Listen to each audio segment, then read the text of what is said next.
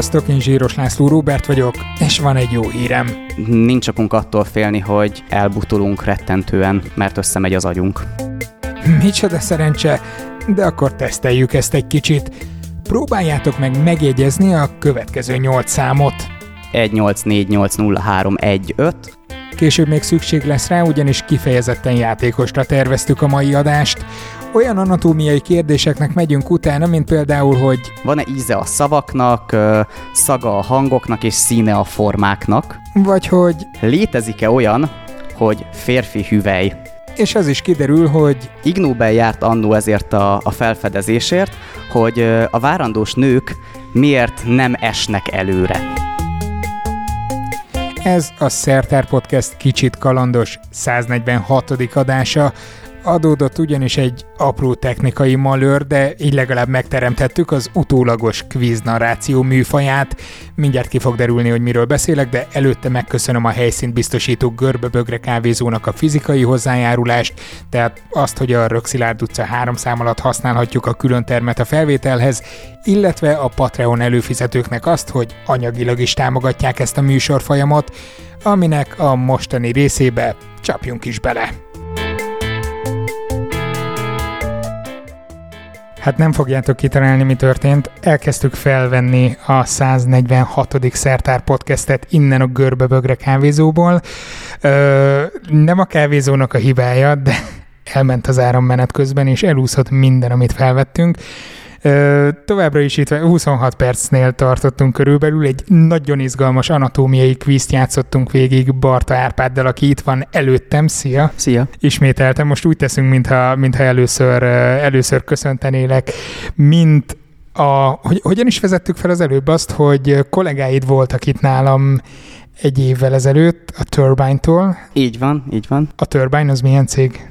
A Turbine egy daganat kutatással foglalkozó, hát mondhatjuk ilyen bioinformatikai cég, daganatos sejteket modellezünk számítógépen. És mesterséges intelligenciát használtok ahhoz, hogy minél jobban teljenek itt a kutatási eredmények. Így van, így van, próbáljuk megérteni a daganatok viselkedését, illetve a gyógyszerre adott reakciójukat, ezáltal megjósolni, hogy mi fog hatni és mi nem fog hatni. Ezzel kapcsolatban egyébként volt, mondom, egy egész adásunk, ahol részletesen átbeszéltük, hogy mit és hogyan csináltok a cégnél. Egy évvel ezelőtt áprilisban volt, azt hiszem, hogy az, az volt a címe az adásnak, hogy a biológiai kutatások szent grája, vagy valami ilyesmi ilyesmi volt az adásnak a címe. Hallgassátok meg, egyébként a linket be fogom rakni az adás jegyzeteibe.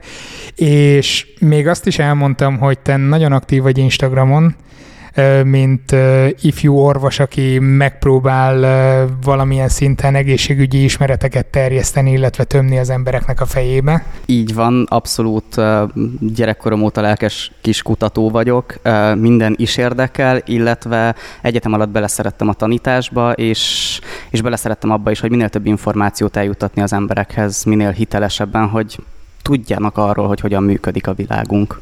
Többek között az orvostan hallgatóknak is, mert hogy anatómiát oktatsz a sotén. Így van, nagyjából harmad-negyedéves koromban csöppentem bele az intézeti oktatásba, és, és marasztaló volt a hely. Nem tudom, hogy a hallgatóid hogy állnak ahhoz, hogy te ott vagy. Valószínűleg nagyon kedvelhetnek téged egyébként, mert az Insta sztoriaid alapján azért elég komolyan veszed azt, hogy jegyzeteket fejlesz, és mindenféle 3D-s ö, modelleket csinálj, vagy ilyen rajzokat, meg mindenféle vackokat. Bo- bocsánat, mindenféle egyetemi jegyzeteket. Um, így van, kitapasztaltam azt uh, nyilván orvostan hallgatóként, mint számtalan évfolyamtársam és elődünk, hogy, uh, hogy a 21. században még mindig kétdimenziós ábrákról kell megérteni bonyolult viszonyokat, néha elavult fogalmazásmóddal, és hát így nem tudom, gerjesztődött bennem a késztetés, hogy valahogy megkönnyíteni, és kicsit relevánsabbá tenni a, a jövendő orvostan hallgatóknak a, a képzését. Látod, tudok én még új kérdéseket feltenni, tehát hogy erről nem beszéltünk az áramszünet előtt, úgyhogy milyen jó, hogy elment az áram. Egyébként mi a kihívás abban, hogy megpróbáld ezt reformálni, vagy, vagy próbálj ezen javítani? Ugye Vezáliusnak a, a fabrikája az, az közel 500 éve jelent meg, ez volt az első ilyen anatómia atlasz, atlasznak lehet hívni végül is. Igen. Erről egyébként az impaktákban volt egy eszméletlen eszméletlen jó adás, ahol a reneszánsz ismeretterjesztés, vagy valami ilyesmi volt a címe, hogy hogyan születtek meg azok, a, azok az ábrák, amiket ma teljesen hétköznapinak veszünk, és annak idején az embereknek mennyire nem állt rá az agya arra, hogy képeket nézzen. Viszont azóta rengeteget fejlődött, fejlődött ez az ipar, és azt hinném, hogy, hogy anatómiát, ami azért többnyire szabad szemmel látható képleteknek a, a halmaza, azt azért már nem lehet hova csiszolni. Um, valóban az anatómia nem az a tudományterület, ami rengeteget változna, hiszen ritkán fedezünk fel új makroszkóposan szabad szemmel látható dolgokat. Mini, egy új fej. Így van, így, így van. Néha megjelennek ilyen cikkek, hogy találtak egy új szalagot a térdben, és hát persze végül is lehet. Inkább mikroszkópiában fejlődik nagyon sokat, tehát minden, amit szabad szemmel nem látunk. Um, ugyanakkor a generációk viszont változnak, és uh, máshogy állnak hozzá egész egyszerűen. Uh, mások a 21. század kihívásai, olyan képalkotó berendezések jelentek meg, a CT, az MR, amelyek olyan megközelítést adnak a testben, amelyeket korábbi generációk kevésbé alkalmaztak, és uh, egész egyszerűen egy más szemléletmód kell, más típusú ábrákkal, máshol kell elhanyagolni információt, máshol kell behozni extra információt, tehát így van abban potenciál, hogy fejlesszük a, a jegyzeteket. Mennyire tevődik át, vagy áttevődik-e a pusztán lexikális tudás, amit be kell nyolni, a nem tudom, hány testrésznek a hány régiójának a hány nem tudom miét, odáig, hogy, hogy valami gondolkodásra serkentsük a jövő nemzedékeket? Ez mindig egy nagyon nehéz dolog, mert hogy az orvosképzés Magyarországon igen régóta hat éves, ebből az anatómia az jelenleg két év, tehát két éven keresztül tanulják az anatómiát számtalan más tárgy mellett. A tananyag nem csökkent, ellenben inkább nőtt, mert a tudomány egyre csak gyarapszik, és nagyon-nagyon nehéz megtalálni azt az egyensúlyt, hogy a hatalmas tudásanyagból mi az, ami egyébként klinikailag releváns lesz bármikor is általában azt szokták mondani, hogy egy orvostan hallgató másodéve végére jut el odáig, hogy a különböző hogy tantárgyakból, nem egészen, hogy a különböző tantárgyakból képes megszintetizálni azt, hogy így az ember hogyan is működik a tudomány jelenlegi állása szerint, de én saját tapasztalatból nagyon azt éreztem, hogy ez főként rám volt bízva, hogy én erre rájövök-e. Úgyhogy én igyekszem anatómiát is mindig úgy tanítani, hogy és akkor ez majd hol lesz releváns. Ez azért fontos, mert a vizsgán kérdezik. Ez meg azért fontos, mert ezen fog múlni a beteg a... élete. De mindig azt kérdezik a vizsgán, most innentől kezdve ez mindig a saját véleményed, nem így pedig van, az egyetemnek a véleménye, amit mondasz, meg majd kisipoljuk a nevedet, vagy nem tudom, de mennyire releváns ez, amit a vizsgán visszakérdeznek a klinikai gyakorlatban? Szerintem abszolút az. Vannak nyilván olyan kérdések, amelyek a hallgatók szerint a, nem tudom, a szivatós kérdések, mert jaj, ugyan már, miért pont ezt kell kérdezni, de, de szerintem a kérdések nagy része az, abszolút lesz olyan élethelyzet, amikor klinikailag releváns lesz, és az fogja ö, megmenteni a beteget. Ezt már csak azért is kérdezem, mert hoztál nekem egy kvízt, aminek nagy részén végigmentünk, és ott volt, vagy lesz benne egy olyan kérdés, mert hogy végig fogunk most menni rajta, csak max nem tippelek, vagy nem tudom. ami kifejezetten ezzel volt kapcsolatos, hogy eh, bizonyos csontokat eh, érdemes tanítani, vagy mennyire kell tanítani. Így van, Így van. ez a quiz nem, ala, nem az alapján íródott, hogy mennyire releváns, ezek inkább ilyen, nem is tudom, anatómiai per orvostudományhoz kötött fun inkább, mint sem, mint sem az, ami, amivel életeket lehet menteni. Na, a nagy részén végigmentünk, szerintem amin végigmentünk, azon csak szaladjunk át és beszéljük meg a lényegi részt, és akkor majd a fejvakarásaim kimaradnak belőle, de, de megpróbálhatjuk eljátszani, mintha, mintha itt agyalnék rajta. Um, ugye valahogy úgy kezdtünk, hogy egy egyszerűbb kérdés, hogy mire is jó a féreg nyúlvány. Ja, várjál, megpróbálom felidézni. Olyan válasz lehetőségek voltak, hogy semmire, Azért, hogy begyulladjon. Igen. És itt el is sütöttem azt a point, hogy én ezt gyakorlatban alkalmaztam, úgyhogy, úgyhogy tudom, hogy begyulladt. Volt még valami, ja igen, hogy az emésztésben játszik szerepet, és és hogy baktérium rezervoárként szolgál, és én igen azt hiszem, hogy a, a semmi és a baktérium rezervoár között vacináltam, és azért gondoltam, hogy semmi, mert esetleg más állatokban lehetett valami funkciója, ezzel szemben az emberben csak valami atavisztikus bélyekként maradt meg. És, és ha jól emlékszem, a baktérium rezervoár volt van, a és válasz. Mondtam is, hogy igazad is van, mert valóban más állatokban az emésztésben is fontos szerepe van, és emberben azt látjuk, hogy ha kivesszük, akkor igazából úgy kivettük tehát hogy úgy nem sok következménye van. Viszont ugyanakkor azt látjuk, Itt vagyok hogy... élő bizonyíték. Nekem sincs azt egyébként. Hiszem, harmadikos voltam általánosban. Én épp egy anatómia ZH után kerültem bele abba, hogy akkor este műtét. Úgyhogy gyakorlatban megéltem Pont azt, amit előtte. Így van, így van, nagyjából. Jó. Um, és így van, És fontos... akkor utána letetted a jegyzetet, hogy több Igen. műtétet nem szeretnél. Igen. Tehát így van, fontos bakteriális rezervoárnak tekintjük egyébként. Ahonnan, ha bármiért kipusztulna a normál, a normál flóránk, akkor onnan vissza tud szaporodni valamelyest. Ott nyugalom van, béke van, és ott boldogan élhetnek a baktériumok, amíg úgy nem gondolják, hogy kijönnek onnan, és újra benépesítik a, a vastag beleinket. Ez egy gyönyörű kép így előttem van.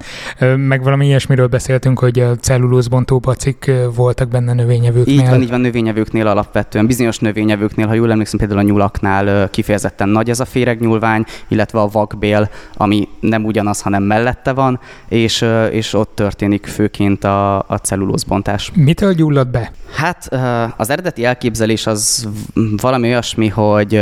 hogy... Ez új, új kérdés, azért kezdte háttal a mondatot, igen. Belekerülnek, valóban háttal nem kezdünk mondatot, esetleg belekerül egy kisebb széklet darab, és mivel ennek egy bejárata van, ami egyben a kijárata is, ezért azonnal nem tud sehova mozdulni, emiatt ott túlszaporodnak a baktériumok, és hogyha egy bizonyos számot meglépnek, akkor onnantól kezdve már elkezdik irritálni magát a bélfalat rontják a vérkeringést ezáltal, meg olyan anyagok szaporodnak ott föl a baktériumok ott léte miatt, ami, ami gyulladást kelt, fokozza a nyomást, és így kvázi kialakul a féregnyúlvány gyulladása. Ö, evezzünk kellemesebb vizekre. Jó, akkor volt egy olyan kérdésünk, hogy az elején felvetetted, hogy igaz-e a hír, hogy az emberi agy térfogata az, az csökken, és hát ehhez kapcsolódóan volt utána egy nem, kérdésem. Nem, ez nem így volt, te felvetetted a kérdést, amiről eszembe jutott az egyrészt, mert hogy a kérdés valami ilyesmi volt, hogy mekkora az agy Így van, mekkora az emberi agy. Ja igen, a kapacitása mekkora, valóban. Így van. kifejezve. Így van. És erről eszembe jutott az, ami itt van előttem, hogy a múlt héten összetört külső vinyómat most sikerült pótolni 30 jó sok ezer forintért, ez, én köszönöm szépen a Patreon támogatóknak egyébként, hogy eh, ha elejtek egy-egy eszközt, azt is tudom pótolni, ezt így gyorsan belefűzöm, és uh, itt jött egy másik eredmény a képbe, amit ma olvastam egyébként Így Twitteren, van. hogy uh, hogy az embernek nem tudom mióta, vagy egy millió év óta folyamatosan csökken az agya, agy, agy térfogata. Így van, így van. Ugye azt látjuk, hogy a koponya méretek valamennyire csökkentek az ember elődökhöz, vagy hát magán így a homo sapiens fajon belül is akár,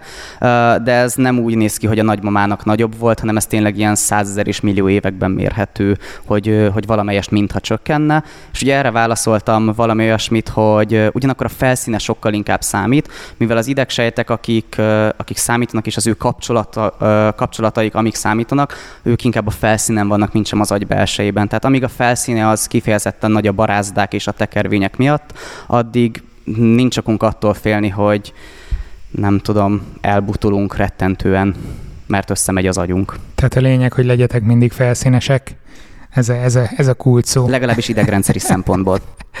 No, ö, ja igen, és hogy mekkora a kapacitásunk bájtokban kifejezve, ott fú, valami 100 terabyte és 1000 terabyte közötti. Így van. Valami hasonlóban szoktak megállapodni a kutatók, hogy ilyen 100 kötőjel 1000 terabyte az emberi idegrendszer kapacitása. Ez önmagában egy elég nagy szórás, de már, de már ugye ez is egy tízszeres szorzó, de már ez is egy lecsökkentett intervallum. De hát sok ismer- ismerősünk van, és mindenkit be tudunk sorolni valamelyikbe szerintem. Um, és az agy rettentően plastikus olyan szempontból, hogy mit tekint egy információnak. Ugye hoztam példának ezt a klasszikusan orvostan hallgatókkal szokták eljátszani, hogy felsorolnak 8 számot, hogy 1, 8, 4, 8, 0, 3, 1, 5, és 5 perc múlva mondjuk vissza, és hát a társaság fele nem emlékezik rá. Ugyanakkor a szemfülesek, akik rájönnek, hogy az 1848. március 15-e, azok sokkal könnyebben megjegyzik, mert az csak egy információ volt, nem pedig 8 különálló szám. Ezt próbáltátok esetleg történészekkel is eljátszani? Lehet, hogy náluk jobban ők nyertek volna. Igen, hogy mi, mi számít egy infónak, meg mi nem, az elég érdekes. Uh, Itt a... biztos voltak még jó poénok ott spontán, amik jöttek, de hát teljes áramszünet, maradjunk ennyiben. Akkor volt egy olyan kérdésünk, um, igen, hogy uh, Ig Nobel járt annó ezért a, a felfedezésért, hogy a várandós nők ja, miért igen. nem esnek előre. És természetesen nem sütöttem el azt a poént, hogy azt tudjuk, hogy a lengőajtó miért nem vágja orba őket, mert hogy ezt nem ildomos elsütni. És itt, itt itt egyébként kilogikáztam, hogy, hogy megváltozik a testtartásuk, hogy elkezdik kihúzni magukat, vagy a feneküket előrébb tolni, vagy ilyesmi. Igen, igen, ugye mivel eltolódik a súlypontjuk, valóban a, a hasuk, ahogy növekszik, az egyre inkább előrefelé húzná őket, megváltoztatják a testtartásukat, és sokkal inkább hát megpróbálnak hátradőléssel kvázi kompenzálni, és valóban a gerincoszlopok, főleg így az ágyéki tájékon az eléggé terhelődik is, szoktak panaszkodni a szülés közelettével a várandós anyukák, hogy esetleg fáj a hátuk. Van. Na de ez nem egy evolúciós előny egyébként, nem? Um, milyen szempontból? Hát olyan szempontból, hogyha mondjuk egyre nagyobb magzatok lesznek, egyre kevésbé lesz terhelhető a, a nem tudom, anyuka, akkor annál inkább valószínű, hogy mondjuk belerokkan, és nem tudja az utódját gondozni. Hát valószínűleg uh, maga az evolúciónk az betervezett ilyen, nem tudom, fékeket, Szóval ez szépen beáll egy, egy megfelelő szintre, ahonnan a magzatoknak a mérete nem fog tovább nőni, mert egyszerűen az anyukák már nem tudnak kihordani őket. Um, illetve, illetve ha ennek nem is volt evolúciós előnye, ez egy következménye egy másik evolúciós előnynek, a két lábon járásnak. Annak van előnye. Így ha? van. Így Sokkal van. instabilabbá váltunk, viszont gyorsabbá. Úgy Így van, cserébe remekül tudunk okostelefonozni sétálás közben, míg ezt négy lábon járva, vagy hát négy végtagon járva elég nehéz lenne megtenni. Most hirtelen ez jutott eszembe, hogyha mondjuk négy lábon járnánk, akkor mennyire terhelné vajon a gerincet a terhesség? Uh, valószínűleg Hiszen egészen más, hogy... felfüggesztve alattunk. Igen, valószínűleg egészen más, hogy terhelni ezt négylábú élőlényeknél, négylábú társainknál ki lehet mérni, hogy vajon mennyire terhelődik náluk a gerincoszlop. Legközelebb egy állatorvost hívok. Na, nézzük a következő Akkor, kérdést. Ha már szóba jött itt a két lábon járás, és ezzel kvázi el is lőttem a választ, de már úgy is beszéltünk róla. Ugye volt egy ilyen kérdésünk, hogy mely testrészünkben található a legtöbb csont. Ja igen, és én itt teljesen ledöbbentem, mert elkezdtem azon gondolkodni, hogy biztos a fejben, mert ott vannak külön a fogak, ott még mondtad is, hogy hát, ha úgy veszük, az, az számíthat csontnak, és mondtam, hogy hát nyilván, mert egy egész kart alapítottak rá az egyetemen. igen.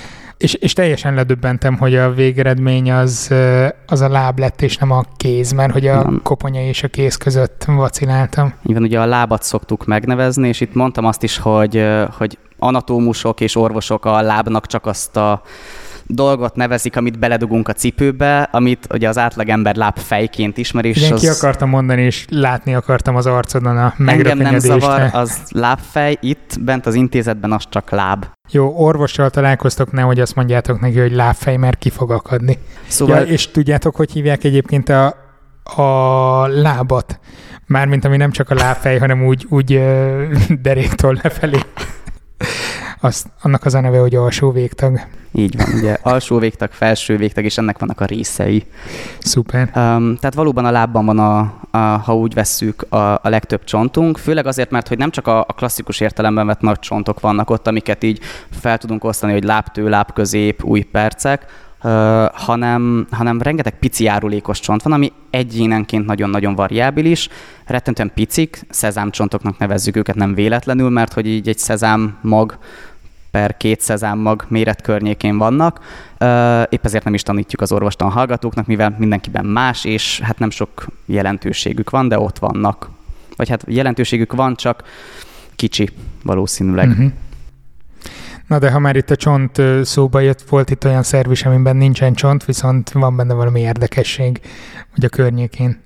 Uh, azt hiszem, tudom, melyik kérdésre gondolsz. Volt egy, uh, volt egy olyan kérdésem, hogy uh, létezik-e olyan, hogy férfi hüvely?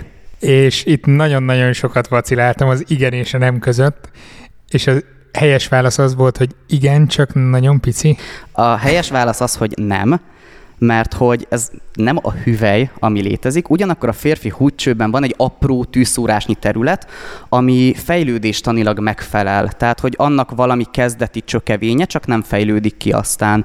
Mert hogy, hogy amikor bent vagyunk az anyamében, a fejlődésünk folyamán, kvázi a megtermékenyítésnél eldől, hogy genetikailag mi fiúk vagy lányok vagyunk-e. De ez csak genetikailag dől el, mert onnantól kezdve millió egy faktor fogja meghatározni, hogy hol és mi nő. Vagy illetve férfi. férfi. uh, és, uh, és férfiakban, a, főleg a tesztoszteron hatására, uh, azok a képletek, amik a női szerveket adnak, azok visszafejlődnek, de nem tűnnek el teljesen érdekes módon, hanem ilyen pici maradványaikat meg lehet találni helyenként. De ez mikroszkóppal, tehát hogy, hogy nem, abszolút tudod, hol... makroszkóposan. Tehát ha felnyitnék egy, egy húcsövet és belenéznék, akkor ott lenne egy tűszúrásnyi pont, és ott látnám, hogy az annak a megfelelője. Értem. Abszolút máshogy néz ki, csak tudjuk, hogy ugyanonnan fejlődik. Szuper. Volt egy kicsit ezoterikusabb kérdésem, a létezik-e a harmadik szem, és ha igen, mi, ha nem létezik, akkor meg így mire szoktuk azt mondani? Ö, és erre tudtam a választ, hogy a tobozmi, illetve abban nem voltam olyan százszerzalékig biztos, de úgy rémlett, mintha a tobozmirigy, tobozmirigyet hívnák így. Így van, valóban a toboz mirigyet szoktuk harmadik szemként nevezni, de, de ez nem egy jövőbe látó szem, vagy bármi ilyesmi, hanem uh, ahogy mondtad is, a tobozmirigy az a fényt érzékeli, csak ezzel az a gond, hogy az embernél ez bent van az agy közepén, tehát hogy bent van a és koponyában. És gyíkot mondtál, aminél viszont kim van egészen, úgyhogy az érzékel valóban A, a hidas gyík az, hát nem is igazi gyík, valami nagyon régi élőlény, és nála tényleg a homlokán van, és közvetlenül érzékeli a fényt. Nem lát vele, hanem azt tudja megmondani, hogy világos van, vagy sötét. És ez... Hát de van egyébként is szeme, tehát hogy az, az nem, nem egy jobb leosztás, hogy eleve azzal nézi. Ez egy nagyon jó kérdés, hogy miért van náluk külön. Ugye nálunk valóban valóban bent van az agy közepén, tehát ott sötét van, tehát közvetlenül a fényt nem érzékeli, viszont a szemünk hozzá van kötve, és hogyha a szemet fényéri, akkor ez egy picit gátolja a tobozmirigy működését, és ez azzal jár, hogy éberebbek leszünk. És itt, itt beszéltünk arról a jelenségről, hogy miért nem tud az ember este elaludni, így van. Azért, mert agyal mindenfélén, úgyhogy aki el tud könnyen aludni, annak valószínűleg nincsen élete, hogy nincs mi agyalnia, de, de ezen kívül viszont a mindenféle kék fény, ami zúdul ránk, az befolyásolja ennek a működését. Így van, főleg ugye a képernyők, amik a 21.-20. század végével jelentek meg, mert előtte, főleg a 19. század végén, 20. század elején, amikor az elektromosság még épp csak megjelent, ott kint sötét volt, akkor bent is inkább sötét volt. Um, szóval valóban merőben befolyásolja az elalvási képességünket és a kipihentségi állapotunkat az, hogy este mennyire vagyunk fényben. És ugye pont erről beszéltünk, hogy hát nem csak a monitorok számítanak, hanem lefekvés előtt az ember elmegy fogat mosni, és hát a fürdőben nagyon világos van. Igen, ezt arra vetetted fel, hogy mondtam, hogy néhány évvel ezelőtt egy orvosbarátomtól kaptam kölcsön egy olyan szemüveget, ami ilyen sárga lencsével uh-huh. rendelkezik, és és hogy kipróbáltam így egy héten keresztül, hogy folyamatosan az volt rajtam este, és ettől függetlenül semmi változást nem igen, tapasztaltam. Igen. Erre mondtam, így is úgy is el tudtam aludni. Úgy más hogy... helyről is éri fény az embert, és plusz valóban az sem előnyös, hogyha nem tudom, három kávét iszunk este hatkor, úgyhogy egyébként aludni szeretnénk, mert ez is ébren tart minket. Ez engem nem fenyeget ez a veszély, mert utálom a kávét. Ez kimaradt ugye a áramszünet miatt, de ezt szeretném megerősíteni. Igen. Akkor volt egy olyan kérdésem, igen, mi az a Bierstrasse? És erre voltak válasz lehetőségek. Ez nagyon beugratós volt. A Bierstrasse az egy utca Münchenben, egy május 1 esemény, egy térség a garatban, vagy pedig egy orvosi egyetemi program? Mivel túl átlátszó lett volna, ezért kizártam a térség a garatban, nagyon helytelenül, és azt mondtam, hogy ez biztos egy egyetemi program lehet, és így kapcsolódik a köztudottan az alkoholt nem megvető orvostan hallgatói életmódhoz, és kiderült, hogy nem, ez egy térség a garatban, ahol a folyadékok folynak le, és egy Müncheni utcáról nevezték el, úgyhogy az is helyes lett volna, a német anatómusok. Jól idéztem vissza? Hát, ha nem is Müncheni utcáról, de Münchenben is van elvileg egy ilyen utca, és valóban ez egy, ez egy térség a garatban, a gége két oldalán itt tudnak elfolyni a folyadékok, és így nem mennek bele a gégébe, így nem fulladunk meg ö, ivás közben, hanem, hanem két oldalt lefolynak, és hát igen, a német anatómos kreatív volt, és valóban a sör is itt folyik le. Na jó, ö, Várja, volt még a szinesztéziáról kérdés. Valóban így van, hogy a kérdés az valahogy úgy hangzott, hogy van-e íze a szavaknak, szaga a hangoknak és színe a formáknak. És erre az a válasz, hogy igen, és én így ezt van. onnan tudtam, hogy volt egy kolléganőm, aki mi a jó szó, szinesztéziás, vagy szinesztéziával élő, vagy hát, nem tudom. Igen, néha. És hogy ő számolt be arról, hogy bizonyos szavaknak, szavakhoz ő színeket is lát automatikusan és minden, minden szónak van egy színe. Így van, ez egy igen érdekes állapot, és beszéltünk róla, hogy vannak, akik, akik valószínűleg így születnek, így fejlődik az idegrendszerük, hogy ezek eh, társított képek lesznek, illetve illetve néha bizonyos idegrendszerű sérülések után, agyvérzés után, vagy valamilyen trauma után látjuk azt, hogy valahogy ezek a különböző idegrendszeri területek mintha átfednének, és, és valóban amikor a páciens hal valamit, akkor mondjuk valamilyen ízt érez mellette a szájában, vagy hogyha ha lát egy szót vagy egy számot, azt automatikusan egy színhez társítja. Ez egy igen, igen különleges, és lehet, hogy elsőre rémisztő állapot lehet. Már azoknak rémisztő, akiknek ez utólag alakul ki, Így nem van. pedig ezzel nőnek fel. Így van, számukra ez valószínűleg teljesen természetes, és azt nem értik, hogy nálunk a kettes igen, mások, miért nem piros. Nem. Igen. igen. Össze kéne ereszteni két ilyen embert, és vitatkoznának-e azon, hogy ki milyen színűnek lát valamit. Ez egy érdekes vita lenne. Ott döbbennénk le, ha ugyanolyannak. Hm. No, mi volt még kérdés? Ha minden igaz, akkor volt egy olyan kérdésünk, hogy melyik testünk legnagyobb csontja? Ja igen, és itt azon vaciláltam, hogy mi számít legnagyobbnak, és kiderült, hogy a leghosszabb. Át általában igen, meg a legnagyobb tömegű mondjuk így. Miért nagyobb tömegű, mint például a lapocka, vagy a, a, a lapocka kifejezetten könnyű csont, a medence az meg ugye két oldalból tevődik össze alapvetően. Ja, hogy ez nem egynek számít. Így van, az, az nem egészen Úgyhogy egy csont. maradt a combcsont. A combcsontunk. Ugye a combcsontról szoktuk azt is mondani, hogy ha megfelelően egy ilyen velem nagyjából egyméretű 170 centis 70 kilós férfi combcsontjára megfelelő pozícióban rátennénk egy trabantot, akkor azt megtartaná tehát nem törnek ketté alatta. A megfelelő irányból rettentően jól terhelhető a combcsont. azért mielőtt Trabanttal ütköznétek, figyeljetek arra, hogy megfelelő irányba pozícionáljátok Így a combcsontotokat. Így van, valóban ezt combcsonton kísérletezték ki, és nem emberben lévő combcsonton. Ez egy nagy különbség. Ja, kiszedték elő. Tehát Igen. se, ja, gondolom meghalt, szóval nagyon ne, ne menjünk ilyen morbid irányokba. Nézzük inkább a következő hmm. kérdést. Volt olyan kérdés, ameddig nem jutottunk el az áramszünet miatt, Um, Na akkor erre élesben kell válaszolni? Így van, Jó. így van. Ha kivesszük valakiből a szívét, akkor az a szív fog-e dobogni? Igen, nem, mert hogy nem, nem azért van a színusz csomó, vagy nem az? De, de, de jó, így na- nagyon bizonytalanul tudsz bátorítani. Tehát, hogy, hogy az, annak van egy külön ilyen inger Így van, a, a szív önmagának képzi az ingerületeket, abszolút függetlenül tud működni, és, és igazából az idegrendszerünk csak befolyásolni tudja, egy picit noszogatni, hogy gyorsabb legyen, vagy egy kicsit lassítani, hogyha arra van szükség. Akibe pacemakert raknak, az erre hat? Így van. Igen. A pacemaker az általában akkor kell, hogyha valamiért a szív nem képes önmagának már képezni, és akkor kvázi így helyettesítjük ezt az inger képzést. És a pacemakerre hogy lehet hatni például? Tehát ha pacemakerrel elkezd futni az ember, vagy megijesztik, akkor gyorsabban kezd dobogni a szíve, vagy, vagy onnantól kezdve, hogy pacemakerre van valakinek, az folyamatosan ugyanaz a ritmus? Hát döntően a, pacemaker, a pacemakerek azok be vannak állítva egy ilyen minimum frekvenciára, ami, ami kompatibilis az élettel, tehát hogy legalább annyi legyen. Hogy ez mennyire változik sportolás közben, azt bevallom, nem tudom. Na, kardiológust is kell hívni, jó? Már következő vendégnek, akitől ezt meg lehet kérdezni.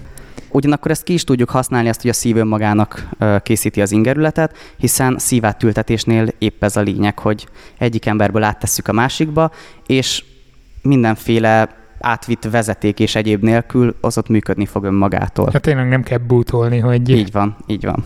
És miközben kiveszik, akkor ezek szerint, és viszik át a következő emberbe, közben az ott dobog magának, vagy valahogy lelassítjátok, nem? Vagy nem, van. nem ti, hanem Hát nem én személy szerint, végzik. de így van hűt tehát hűtve van, hűtő folyadékban tárolják, mivel nyilván ugye nincs éppen keringése, mert kint van egy, egy tálban, ezért az oxigén és tápanyaghiány miatt hamar elpusztulna, viszont hogyha lehűtjük, akkor kvázi egy kicsit sikerül hibernálni, és ezáltal megnyújtjuk az életidejét. Uh-huh. Szóval valószínűleg valamennyire aktív elektromosan, de azért nem ilyen látványosan fog, fog dobogni ott a, a tálban. Milyen menő lenne. Jó, oké. Van még kérdés? Van még egy utolsó kérdésem, hogy fájhat-e az agy? Hát a hülye viccektől mindenképpen, vagy nekem nem, de, de tudom, hogy sokaknak igen. Hogy fáj, hát végülis idegek vannak benne.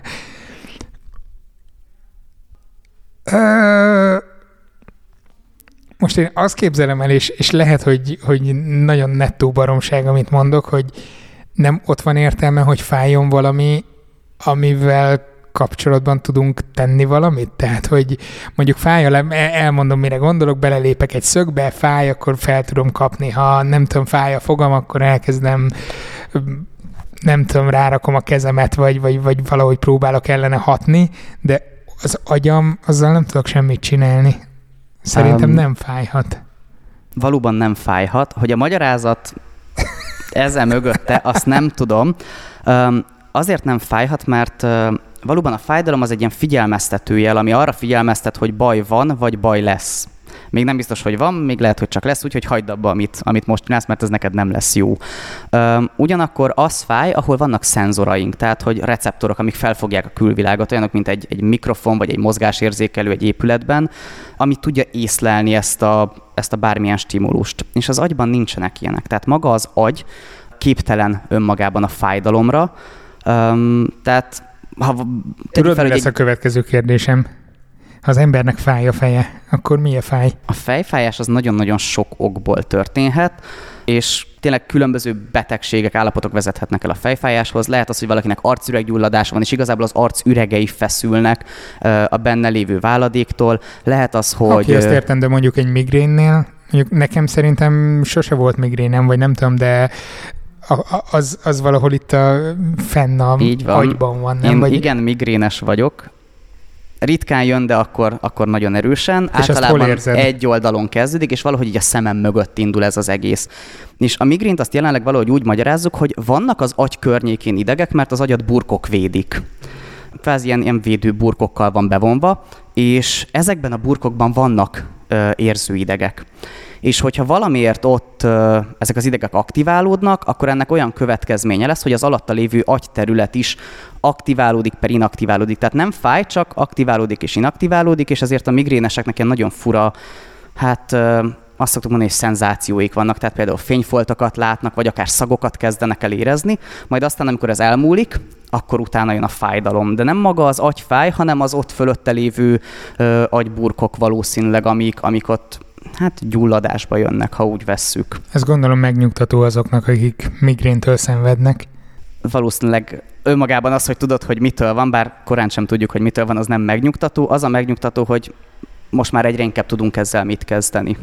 Tehát Mit az ember, kezdeni vele? Egyrészt az ember ki tudja tapasztalni, hogy mi okozza. Mindenkinél más. Van, aki a csokoládétól lesz migrénes, valaki a fáradtságtól, van, aki a vörösbortól. Különböző dolgok képesek kiváltani ezt az aktivációt ott az agyburkokban. Van, aki pedig attól, hogy eh, másnapos, emiatt fáradt a sok vörösbor miatt, és csak itt szabál, úgyhogy... Igen. Um, illetve hát a fájdalomcsillapítók tudnak valamennyire ezen segíteni, hiszen pont az a funkciójuk, hogy fájdalmat és gyulladást csökkentenek, illetve ha, ha megfelelő számú roham van egy emberben, akkor kaphat olyan gyógyszert, ami segíthet megelőzni ezeket a rohamokat. Tehát, hogy egyre inkább van olyan pont, ahol be tudunk avatkozni egy, egy migrénes fejfájásba. Hát köszönöm szépen ezeket a rendkívül izgalmas kvíz kérdéseket.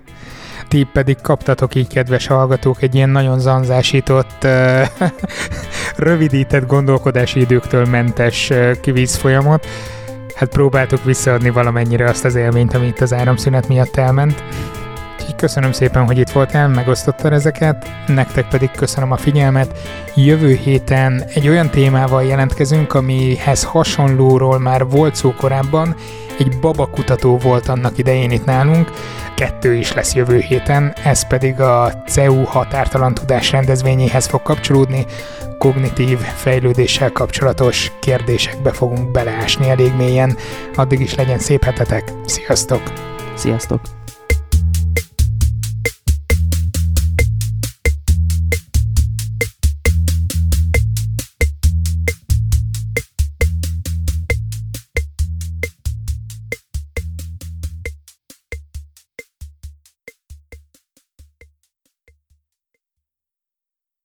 Ez a műsor a Béton közösség tagja.